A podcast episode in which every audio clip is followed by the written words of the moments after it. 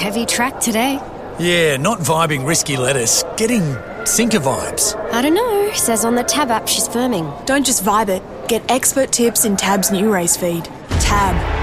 We're on. What are you really gambling with? Time now for someone else's uh, work that we absolutely love, and that is Tim Yeatman, who joins us for an update with all the news from racing.com. How are you, Tim? Konnichiwa, Michael. good to see you back in Australia, and uh, good to hear you back on the uh, on the wireless. Yeah, very good. I, I, didn't get to see JT over there. I did text him. We missed each other, unfortunately, on the day. But uh, his stuff that he was doing for .com over there was uh, was absolutely fabulous. It was. Um, a brilliant day. You might have to try and see if you can elbow him out of the way for the for the junket next year. Yeah, I, that sounds like Mission Impossible to me, Michael. But uh, it certainly looks like it was a uh, an amazing day. Don't they love their racing over there, the uh, the Japanese? Yeah, it's all about the horse, all about the punt. Um, uh, they. Um, they just absolutely live and breathe it. So it was uh, it was great to be a part of it. Um, what's making news this morning, Tim? Plenty happening, Michael. Where do you want to start? I suppose the Zipping Classic is probably the, the feature meeting in Victoria, at least for the weekend. And well, while you've been, you know, swanning around Japan, the weather here's been absolutely crazy. Been mm. doing Melbourne things, hasn't it? But just having a look at the track conditions as to what we can expect for Caulfield on Saturday, there's only been 11 and a half. Well, there's been 11 and a half mils in the last 24 hours. Only 28 mils in the last seven days, which sounds like a lot, but the track at the moment is a good four. So Gee that rain obviously replacing the irrigation that they would have to put on the track. And we know when we hear from these track managers, the rain is always preferential to having to turn the sprinklers on, isn't it? So with a couple of days of cloudy and perhaps a little bit of rain over the next couple of days, uh, it's going to be pretty interesting to see what sort of condition that Caulfield deck is come Saturday morning, isn't it? Hopefully uh, somewhere in that good range, maybe even a little bit softer to kick things off. But um, yeah, they look to have certainly got the balance right albeit only Thursday morning. Well, that is good to hear. Um, I know Melbourne's missing most of the rain. We're feeling for those who are living in the northeastern part of the state. They're talking about flood warnings as well. And I know there are a couple of meetings that are in jeopardy over the weekend. Uh, uh, the Traralgon Cup, one of those as well. So we'll keep our eye on what occurs as far as the weather is concerned throughout Victoria. I see on .com there's a story that Lofty Strike may have run his last race for for uh, Julian Sandu and connections, uh, Julius, and um, there could be a stud offer on uh, on uh, the page. It, this has become a horse for, for Julius and his team that if he just had one more ounce of luck, it, it could have been a much different price being offered for him heading to stud. yes, uh, you sort of shudder to think what sort of coin could have been thrown around if he was able to, you know, even win a blue diamond back in the day. Mm. We know he was scratched by, you know, racing Victoria vets. So that's a another sort of chapter to the story. Last seen in the champion sprint, uh, Lofty Strike, finishing way down the track in 10th. Hmm. He was a $61 chance on that day as well, Michael. And before, before that, first up at Caulfield, had absolutely no luck. Going back to last preparation, Julia sent him over to Adelaide to try and get that elusive Group 1. And uh, in what seems to have been a regular way of going for this horse, he goes over to Adelaide, doesn't really enjoy heavy ground, and it pours down the entire day, and they're racing on a heavy deck. Still runs fourth, which was a superb effort. Um, you just feel for Julius and uh, and Paul Lapidus, don't you? They they haven't uh, they haven't exactly had the horse live up to I'm sure what their expectations would have been for one reason or another. But in saying that, he's still been a you know really really good galloper even at the elite level. A couple of Group One placings, of course, in the Oakleigh Plate and the Newmarket, and he's a Group Two winner as well. So.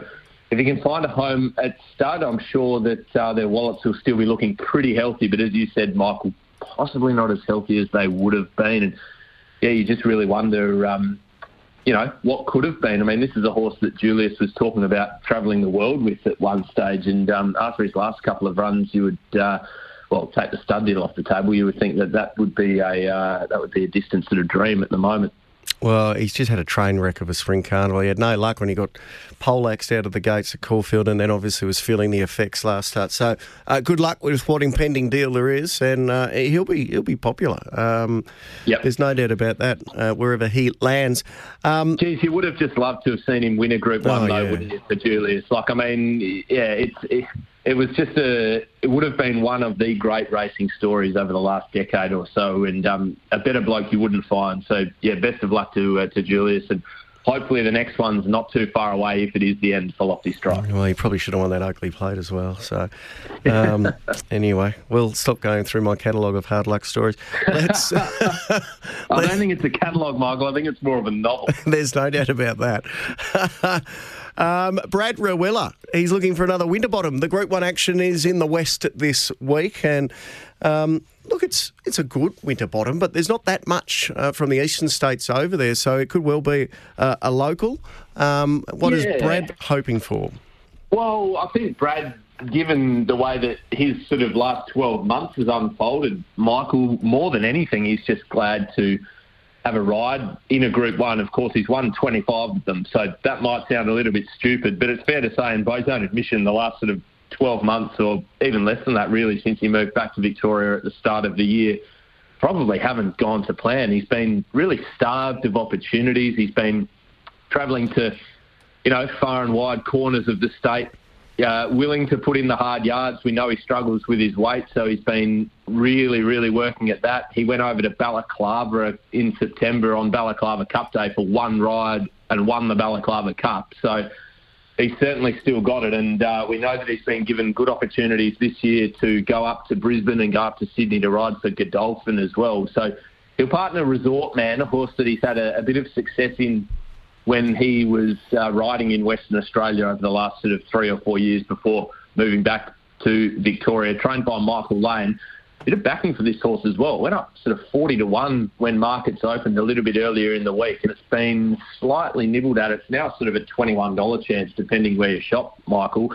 It would be a terrific story, of course. Brad's had great success in the race, winning the 2020 edition aboard Elite Street. That Dan Morton trained uh, pretty talented sprinter only a few years ago. So he knows what it takes to win the race. He's ridden uh, ridden Resort Man five times in Western Australia for a couple of wins, and well, we know Overpass looks like he's going to be pretty hard to beat in the Winterbottom. And going back to the Quokka a little bit earlier this year, this horse was only 2.2 lengths off Overpass. So if things could perhaps go his way, you never know. He might be uh, he might be some sort of knockout chance. But yeah, if you just look at um, look at the quality, it certainly looks like Overpass is going to be very hard to beat. Doesn't it? Yeah, we're going to have a chat to Bjorn Baker a little later in the program. But he's a good horse, a good local horse resort man. His last start, uh, he got beaten by Bustler, who went in to win the railway last week. So he does have form around good horses, Amelia's Jewel as well. So as a 20 to 1 pop, uh, good luck to Brad. That would be a brilliant story if he was able to. Hey, and while we're speaking about that race as well, Michael, one that might have slipped under the radar is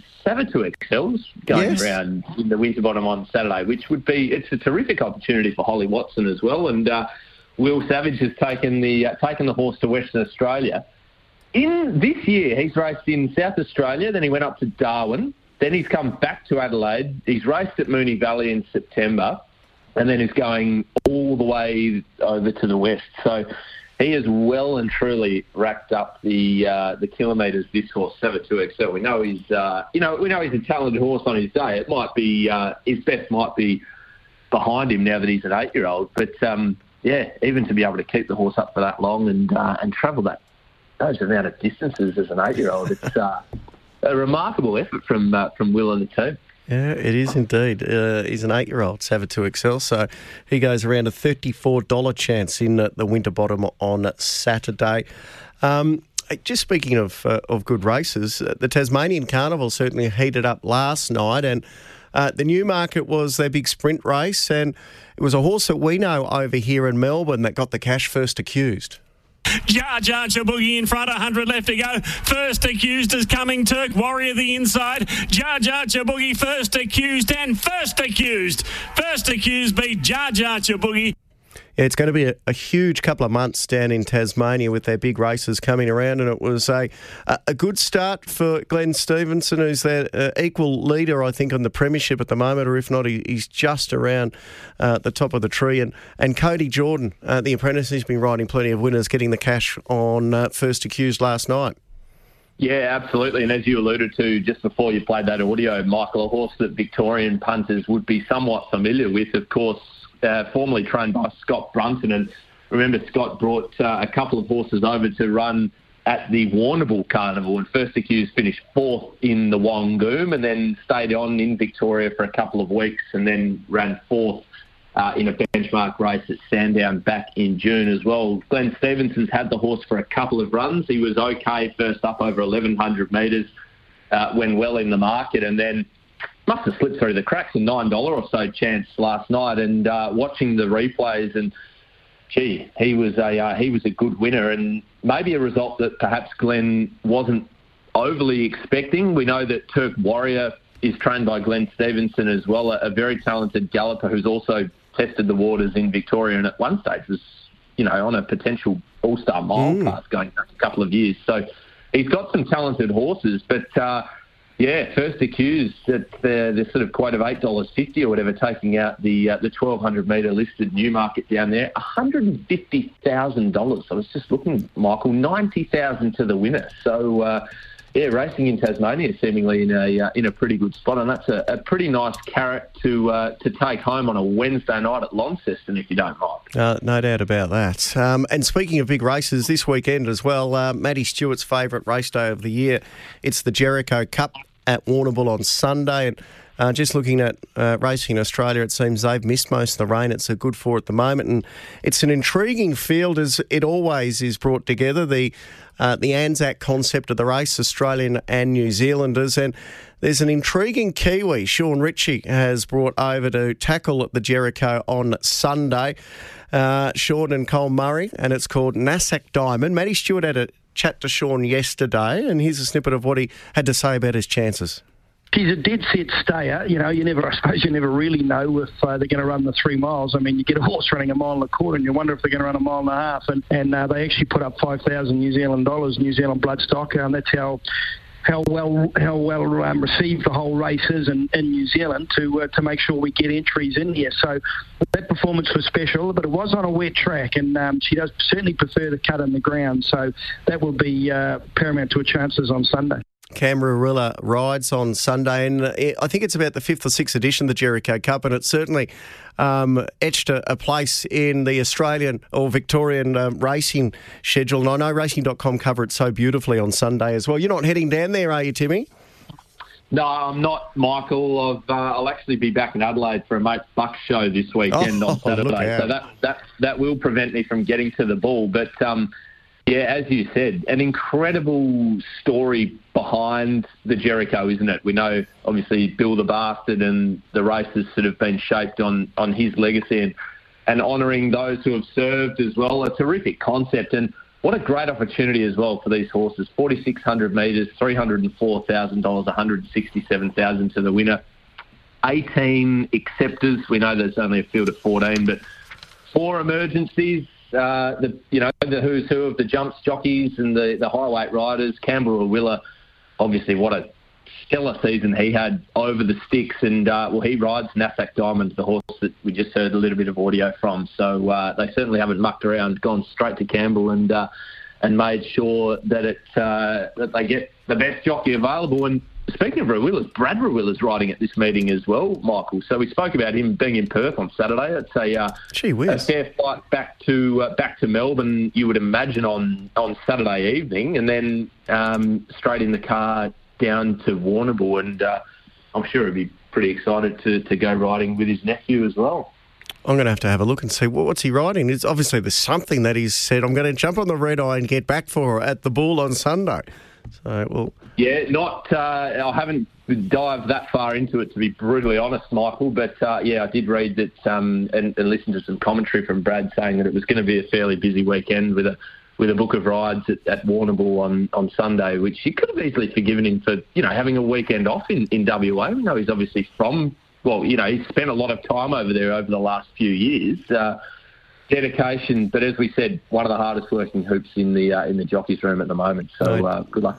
No doubt about that. Hey, just to finish up, I've got a bit of greyhound uh, news. Obviously, we're in the middle of the, the Dream Chaser series, and it's been great to watch it on racing.com on the Saturday nights. And uh, the Phoenix, which is on December 16, wow, she's fast, is uh, the Kel Greeno trained superstar that's won the first two editions of the Phoenix. Now, um, was a bit disappointing last start. There's going to be an important trial uh, at Sandown today at around about 3.45. RSN's going to cover it with Dan Hibbard.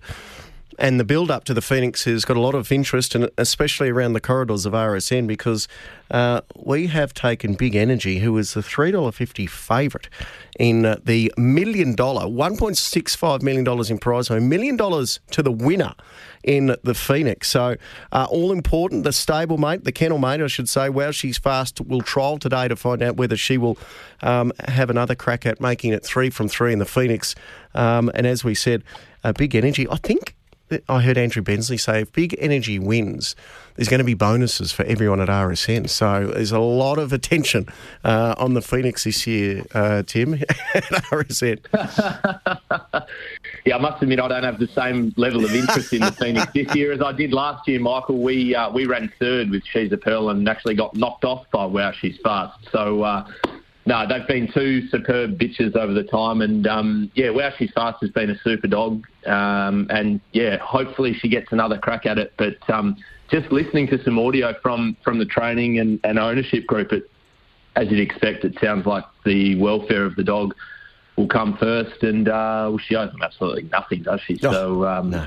Yeah, she'll find a uh, she'll find a nice home and um, be very much loved in her life after racing. And uh, yeah, I don't know. Maybe she could come out and put a bit of a surprise on. But yeah, she has been a bit disappointing at her last couple. So uh, yeah, all the best, and hopefully that trial goes right this afternoon. Well, you can listen to it today at around about 3.45 on RSN. Oh, I will be. Uh, Tim, outstanding as always. So you enjoy that Bucks party, and um, uh, hopefully you're not chained to a light pole uh, uh, come four in the morning over there.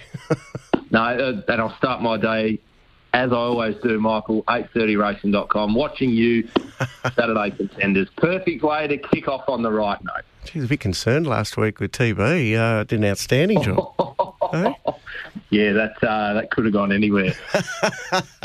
uh, good on you, mate. Have a good weekend. See you, mate. Uh, uh, Tim Yeatman from racing.com.